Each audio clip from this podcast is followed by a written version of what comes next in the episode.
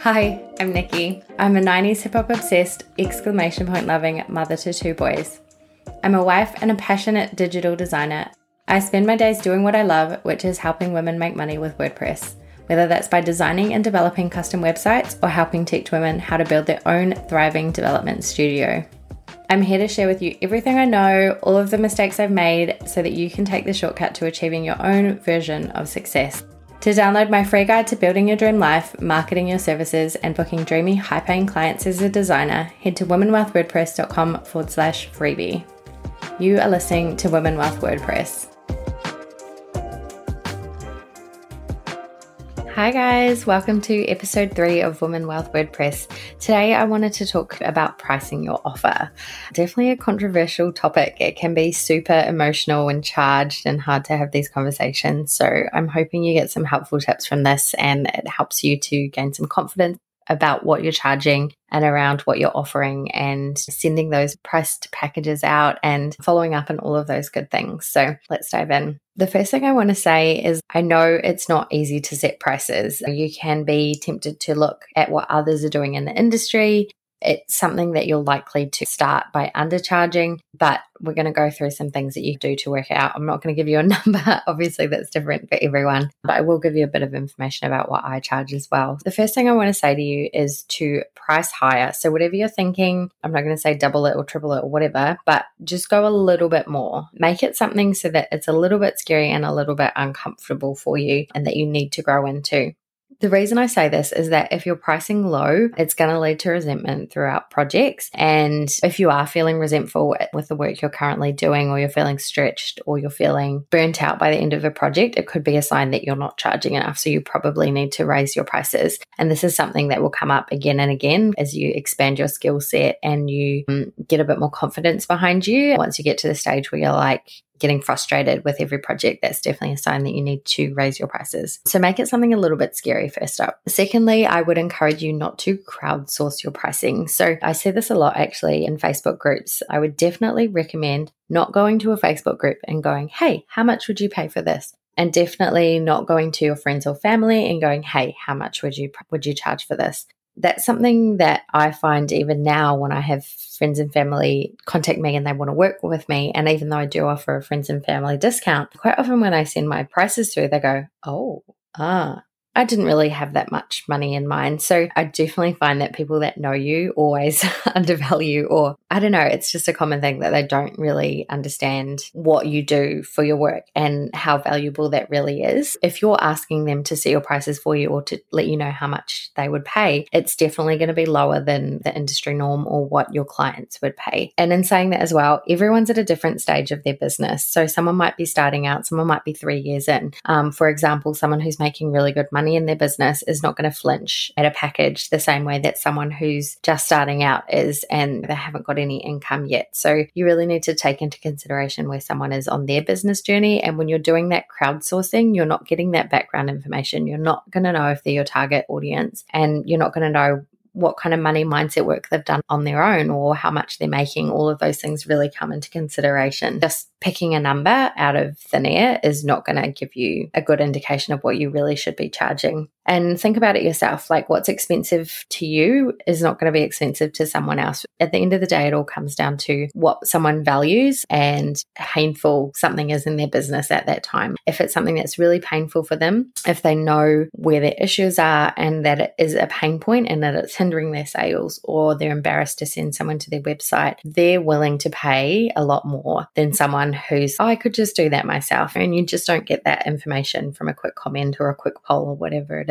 So that's really critical to keep in mind. On that note as well is I've found this personally money in some ways doesn't matter. The actual figure doesn't actually matter to me. And this depends on a person's sales persona and their personality type. So you'll get to know, well, you should get to know your ideal clients and their, what their kind of personality types are. And that can really help you around pricing. But what I find is when you say a number, if someone really wants to work with you, if they've gone through your funnels, if they've followed you for a while, if they know who you are, the number really doesn't matter. They will find that money to work with you if you've shown them the value that you can give them with your work. So that's really something that's worth keeping up your sleeve. It's just really good to stand your ground on your pricing and back yourself there. Next up, I want you to price for your lifestyle and work backwards. So, work out how much you need to make and how much you can take on in one month. So, this is where it's really important to be honest about how much time a site build takes for you. So, it's really worth like timing the build and it's also worth timing the communication time with the client, how long it takes you to get the amends back from them and follow up any questions, any Zoom calls that you have as part of your project, how long it takes to get that sale across the line, that initial consultation and the follow ups and the post project project go live and all of that stuff. Really include everything and work out how much time you're actually spending and then work out how much time you actually have and how much you need to make at take home and work backwards from there. I also want you to factor in once you've got how much you want to make, like to cover your mortgage and pay, feed your kids and buy some nice sheets or whatever it is, you want to really make like a livable wage. And the prices I see some people charging in the industry, they're not making a livable wage and they're devaluing the industry and they won't be covering their costs. So you really need to consider all of that extraneous stuff as well. So you need to factor in tax, you need to factor in superannuation or 401k if you're in America. Personally, I set aside 30% of all of my income to cover my tax and my GST. You would need to talk to your accountant or whoever it is to work out what you need to put aside. But I find that enables me to pay my tax obligations straight away. And I just have that in a separate account and that's not my money and I don't touch it. So that's super important to me in a previous business, actually, I got stung with some giant tax bills at some points, and I really learnt my lesson there. Profit First is a really good book to read on that one, actually. If you're still learning about business finances and things like that, I'll pop the link to that in the show notes. So, yeah, superannuation, I think, especially as women, there's so many stats on this that we typically retire with a lot less super than men, and it's for a number of reasons motherhood, kids, time out of the field, all that kind of stuff. But for me, I spent some time traveling, and so I really know that I don't have as much super as I should have at this age. And so that's a huge focus for me at the moment. Again, talk to your accountant about what's right for you. Just telling you what I do, but what you should consider as well. You also want to factor in development and learning. I'm really big on ongoing development, and I've done a couple of big e courses myself in the past year, and I will continue to do them. If there's something I want to do, for example, with this podcast course, I invested in Stevie Says Social podcast course because I just think it's worth me getting the shortcut, the tools, and all of the tips from someone who's done it rather than trying to muddle my way through and figure it out myself. So I think development is a huge thing that, again, also enables you to put your prices up on an ongoing basis and offer more and more to your clients. So that's a huge priority for me. Um, you also need to think about advertising costs. Are you running Facebook ads? Are you running local ads in a local paper? Or are you attending local networking events in person or something like that? Those those costs also need to be taken into consideration. And then lastly, those essentials like a space to do your work from, whether that's your house or you're hiring a co working space or something like that, you need to consider that you might need to be paying for power, internet, all those kinds of things. And then also in this industry, we need to invest in a lot of software, plugins, hosting, all that good stuff. So you really need to make sure that you're covering all of those costs and when I see people offering sites for a couple hundred dollars, I know that they are making below minimum wage and they are not investing in those things. And when I know that someone is not investing in those things, I know that their builds are going to be subpar and that their work is going to be subpar. Not only does that lead to a bad outcome for the client, it also leads to devaluing in the industry and it leads to unfair expectations from people. Obviously, not good.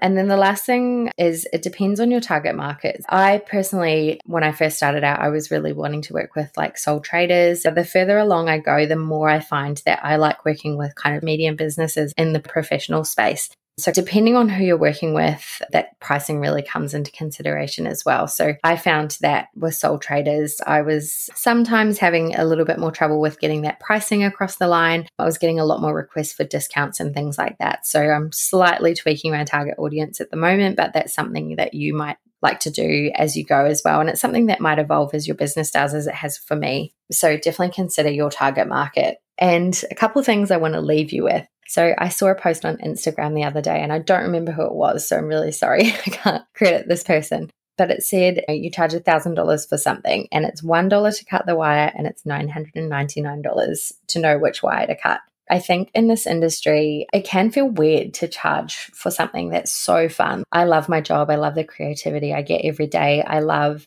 the projects I do. I love the people I work with and it's just a lot of fun. I like I've just been on holidays and I can't wait to get back to work. Sometimes there's a bit of like mental conflict with charging for something that comes so easily to you.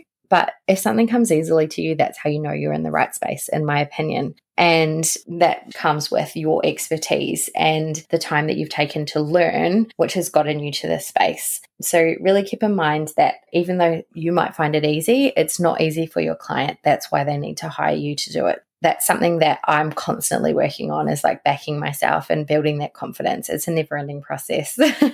I'm sure you're on the same wavelength there with me. And the other thing I wanted to leave you with was I actually had, I'm still going, I'm still growing. And last year, I had quite a few projects where people actually asked me for discounts. And I thought I was past that. I had started to say no to discounts. And for one reason or another, after having those onboarding calls and them going really well and building a good rapport, and then people coming back and asking for a discount, for whatever reason. A couple of them had been, they'd outlaid a lot of money to previous developers in that same year and they hadn't worked out well. They needed a discount to be able to book it in and all those kinds of things. And I said yes. And I said yes to a couple of discounts towards the end of last year. And what I found every time is that it led to resentment. In my pricing, I factor in additional rounds of amendments. I factor in me going above and beyond because I really want to do a good job for my clients. And I believe I really put that time in. And I find that when I take any amount of money off that total, it's really just not covering that extra, that going the extra mile. And so it really does lead to burnout and resentment.